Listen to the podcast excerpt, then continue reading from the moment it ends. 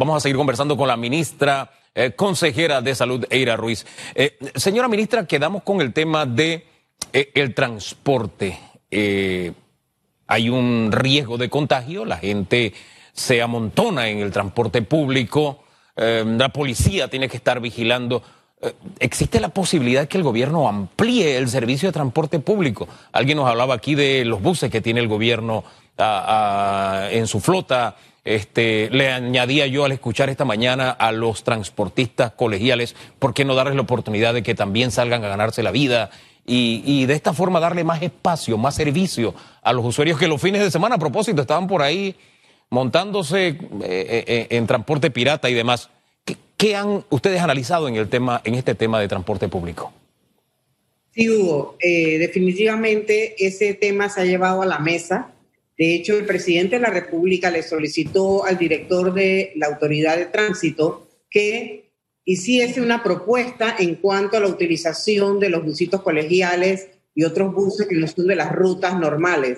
Así que estamos a la espera de esa propuesta del director de la Autoridad de Tránsito. Eh, eh. Pero definitivamente eso es una manera de bajar la aglomeración en las paradas. Pero eso tiene que hacerse de manera coordinada y organizada para que no haya de repente este, una indisciplina también en el tema de los busitos. Claro, sí.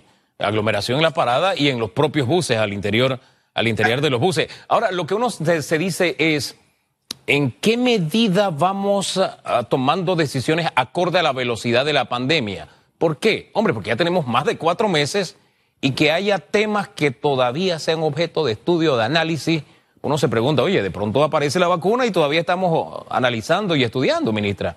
¿No? Pero recuerda que cuando hay una transmisión comunitaria donde se disemina en toda la población, las medidas que se tienen que hacer son de todos los días. Todos los días hay gente en las calles tomando muestras, todos los días hay gente en la calle y sobre todo en los hospitales eh, detenidos, parados, haciendo el trabajo que tienen que hacer. Y las medidas en cuanto al metro, por ejemplo, y al metrobús, se tomaron. El distanciamiento dentro de los buses, de la línea del metro, dentro de los vagones del tren. O sea, todas esas medidas de seguridad se están llevando a cabo dentro del sistema de transporte público.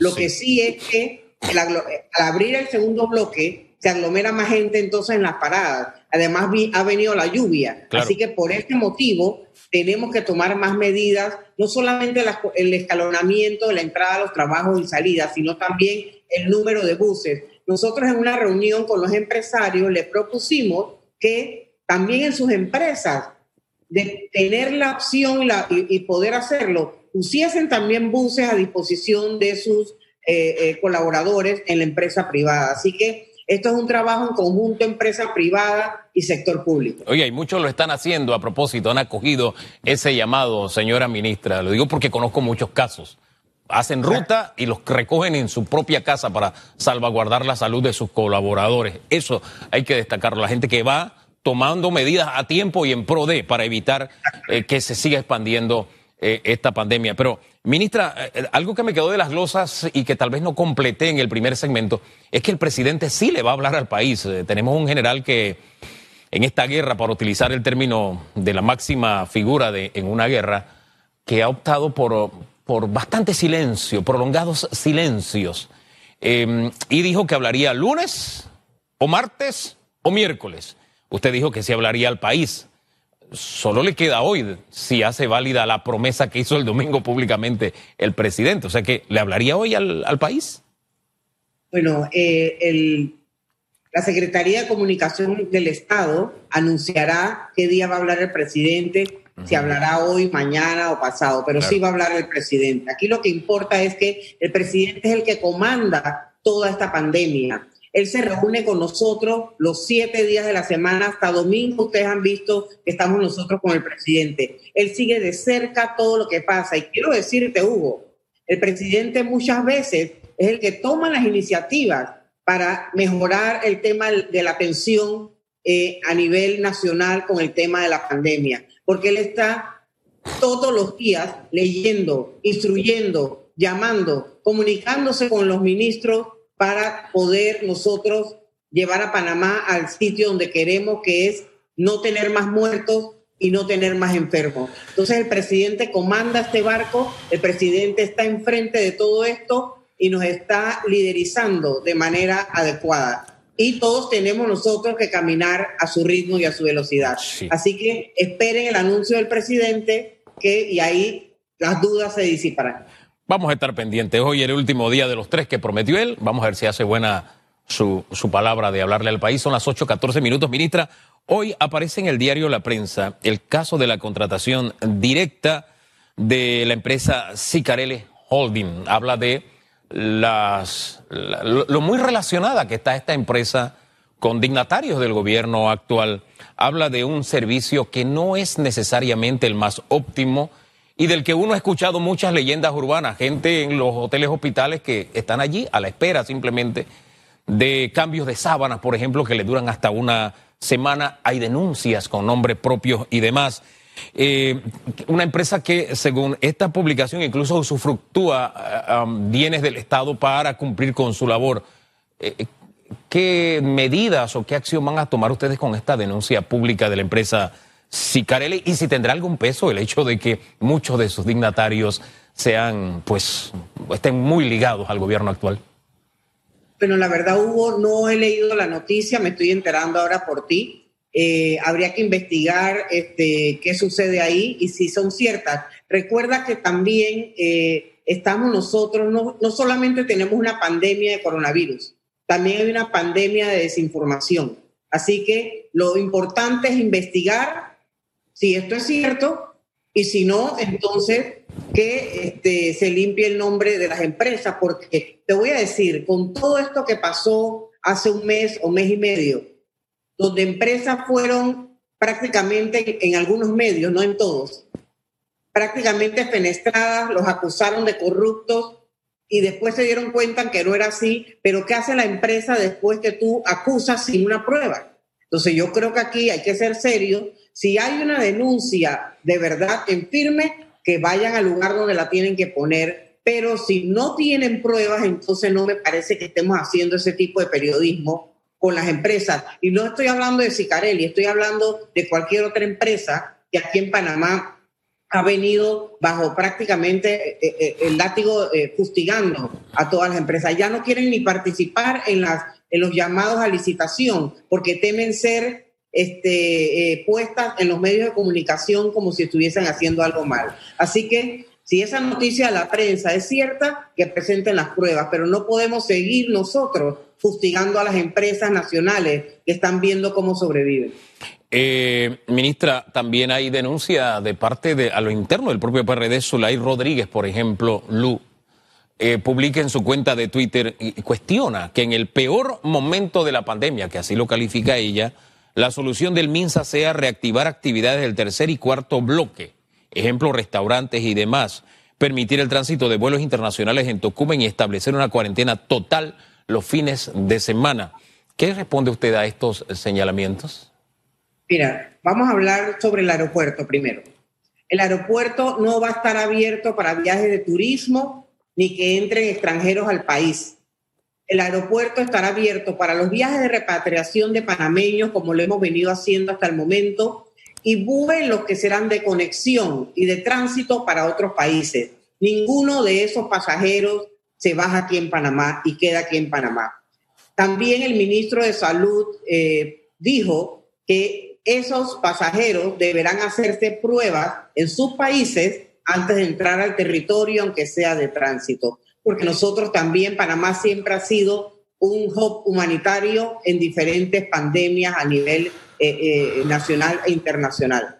Con el tema de abrir bloque 3 y algunas actividades del bloque 4 en la provincia de Los Santos solamente, es porque los indicadores nos dicen que se puede hacer, pero por pero cierto, con un cerco sanitario en el río La Villa, donde no estén personas de otras provincias pasando a Los Santos. Los Santos está contenido, su RT está menor de uno, el sistema de salud está fuerte ahí y puede soportar, así que eso lo tenemos que hacer y meterle toda la trazabilidad y las pruebas a los santos para poder ir avanzando.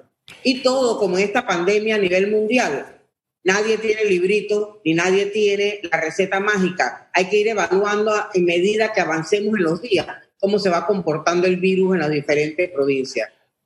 No, definitivamente es así. hubiese sido que abriésemos bloque 3 en Panamá, en la provincia de Panamá. Pero eso no se está haciendo, solo en Los Santos. Sí, sí, no, definitivamente es así. Por eso siempre hemos insistido acá que este es un examen, y puede ser hasta examen final, mire, eh, al que está sometido el mundo, en el que es válido copiarnos un país del otro. Pero, en fin, aclarando entonces, solamente... es válido, Hugo, también. Sí, disculpe. Si hay que retroceder, se retrocede. Y si hay que avanzar, se avanza. Aquí no hay, aquí no podemos decir que, ay, no vamos a echar para atrás. Aquí los egos no valen. Aquí lo que vale es que los indicadores de salud vayan como tienen que ir y que no tengamos más muertos.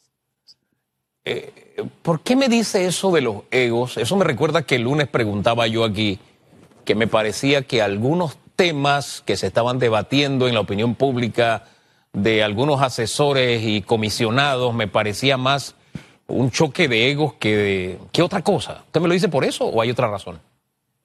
No, yo lo estoy diciendo en general porque a veces el ser humano es muy dado a que si tomé una decisión y me equivoqué o no resultó, entonces no la puedo echar para atrás porque ya lo dije. Yo creo que aquí no se trata de ego, aquí se trata de tomar decisiones responsables. Y si en un momento dijiste A y no fue así, tú puedes, puedes retroceder porque aquí estamos hablando de vidas de personas. Entonces no podemos seguir nosotros con esa, esa, esa, lucha de egos, de poderes, sino que hay que escuchar y hay que tomar las mejores decisiones. Porque la verdad, Hugo, todo el mundo quiere salvar vidas. No hay nadie que no lo quiera hacer. No, estamos totalmente de acuerdo. Y en esa línea uno se fija como periodista tanto en lo macro como en lo micro, porque a veces ahí en lo micro hay detalles que pueden, pueden ser ah, delicados y pueden significar peligro. Le pongo un ejemplo. Ayer los centros de salud en San Miguelito, las salas, las, las filas eran larguísimas de personas que iban a buscar certificación de que ya habían cumplido su cuarentena para poder presentarlo ante las empresas. ¿Qué hacemos con, con ese tipo de trámites para que la gente no siga arriesgándose, ministra? Ese tipo de trámites se puede hacer online para que las personas lo impriman desde su casa, la mayoría. Y aquel que no lo puede imprimir desde su casa, entonces que se acerque a, algún lugar especial solamente para eso, pero no arriesgarlos a ir a un centro de salud. Yo quería eh, tomar eh, las palabras y el pensamiento que hiciste cuando em, empezamos esta entrevista con el tema de pensamientos positivos. Nosotros no podemos seguir en este país diciendo que todo está mal, que nada se está haciendo, porque la verdad, Hugo, Muchas personas prácticamente no duermen tratando de defender y estar de pie con los guantes puestos, porque aquí nadie va a colgar guantes. Aquí todos tenemos que seguir luchando, durmiendo tres horas, durmiendo dos horas. Entonces, buscarle siempre la brusca en el ojo ajeno a todo lo que hace el gobierno me parece también que no es adecuado y no es justo para todo el esfuerzo que se está haciendo por mucha gente desde el que hace a los hospitales, desde el que atiende a los pacientes en los centros de salud, el que está en la comunidad arriesgando su vida para tomar una muestra en una nariz, una muestra de PCR. Aquel, los representantes que tienen a toda su gente en la calle también repartiendo bolsas. Entonces, hay un equipo comprometido en la calle tratando de dar soluciones. Entonces, yo creo que hay que ponderar también el trabajo de mucha gente que lo está haciendo de manera ad honorem de manera gratuita desde todos los espacios, desde el espacio de asesores, desde el espacio de los que están en la calle repartiendo bolsas, desde los que están arriesgando su vida, porque Hugo, tú arriesgas tu vida al salir a dar noticias, yo arriesgo mi vida a estar también en la calle, todos los que estamos en la calle ahora cumpliendo contra, con nuestra misión. Entonces yo creo que démosle un voto de confianza a lo que todos los panameños estamos haciendo para poder salir de esto juntos, porque esto no es un tema del gobierno, esto no es un tema del presidente, esto no es un tema del ministro de Salud o del doctor Enrique Lado, esto es un tema de todos y cada uno tiene su peso específico en esto. No, no, y estamos totalmente de acuerdo con usted, señora ministra. Aquí en este espacio ponderamos lo que se hace correctamente, el esfuerzo de muchos sectores, lo que usted acaba de decir. Este medio ha seguido trabajando en todas sus pantallas y, todas sus señales, todas sus plataformas, y, somos personas las que estamos detrás trabajando, arriesgándonos y poniendo la vida. Una muestra de que se puede seguir trabajando y funcionando a pesar de la pandemia, pero, y ahí viene el pero, eh, reconociendo todo lo que está haciendo, están haciendo las autoridades, hay algo, hay que, hay algo que hay que corregir todavía desde mi punto de vista, y se lo digo de una forma personal hay algo que está pasando en comunicación, que hay como una especie de temas que se han ido acumulando por un excesivo silencio o falta de aclaración. Y mucho de eso ha sido, señora ministra, porque ahora la comunicación es unidireccional. Esto, esta es la información oficial, no hay forma de cuestionarla. No hay forma en el momento de aclarar si algo no, usted sabe, necesita algún detalle adicional. Al día siguiente que hay y en toda la noche en las redes que hay, cuestionamientos o preguntas sobre el anuncio que se hace. ¿Por qué? Porque no hay oportunidad de que la comunicación sea bidireccional. Temas que se han quedado en el tintero, escándalos que uno no tiene la respuesta concreta ni la línea de información clara de qué pasó con una serie de denuncias. Entonces, sí por la confianza, sí por todo esto, sí por el reconocimiento, aquí lo hacemos, pero para que haya todavía más reconocimiento y estemos en la misma sintonía, hay algunos aspectos que hay que corregir de parte de quienes están liderando esta cruzada. ¿No le parece, ministra? Sí, Hugo, definitivamente en ese sentido, en el tema de la comunicación, así como en el tema de salud, estamos haciendo ajustes porque todos los días salen cosas nuevas. En la Secretaría de Comunicación del Estado ha reestructurado el plan y la estrategia de comunicación durante esta pandemia. Y eso que dice de hacer preguntas durante las conferencias de prensa se va a retomar en la propuesta que se presentó este domingo al señor presidente de la República, porque la gente quiere tener esa, esa comunicación en dos vías con estos temas tan importantes que están sucediendo. Así que eso que dice se va a retomar, porque si tú ves, pasamos por diferentes estadios en la comunicación, ¿no? Y vimos que cuando se midió, cuando se podía preguntar, había como eh, más participación de la gente, la gente quedaba más clara. Así que vamos a retomar de nuevo esa propuesta de hacer preguntas durante las conferencias de prensa. Y, aquí, de verdad, ministra, aquí nosotros ensayamos a ser justos. Les voy a poner un ejemplo. Cuando miramos hacia afuera, vemos que Costa Rica le está dando a sus em, ciudadanos 220 dólares al mes en bono. Sí, es verdad, le, está, le da más que Panamá, pero reconocemos que es un universo más pequeño.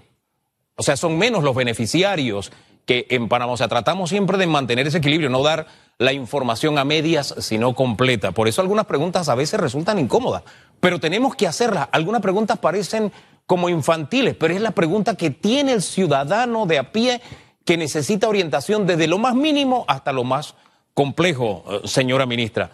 Así que qué bueno porque se abra nuevamente ese espacio y que estén enviando la información útil, porque aquí se lo hemos dicho durante semanas. Esto de que todos podemos, juntos podemos, vamos adelante, que el gobierno nacional. Bien por esos mensajes, pero ya eso tuvo su momento. Ahora hay que ayudar, hay que ayudar a la gente. Y por fin ya hay mensajes útiles. Lo que hay que hacer ahora es que además de útiles, sean tan impactantes que todo el mundo hable de ellos y que de verdad impacten en los cambios de hábitos y actitudes ministras. Se lo dejo ahí solamente como un tema de comunicación porque como usted dijo, todo es perfectible, pero es perfectible en la medida que nos cuestionamos todos, que tengamos la capacidad de mirarnos el ombligo y corregir lo que hacemos mal, ministra.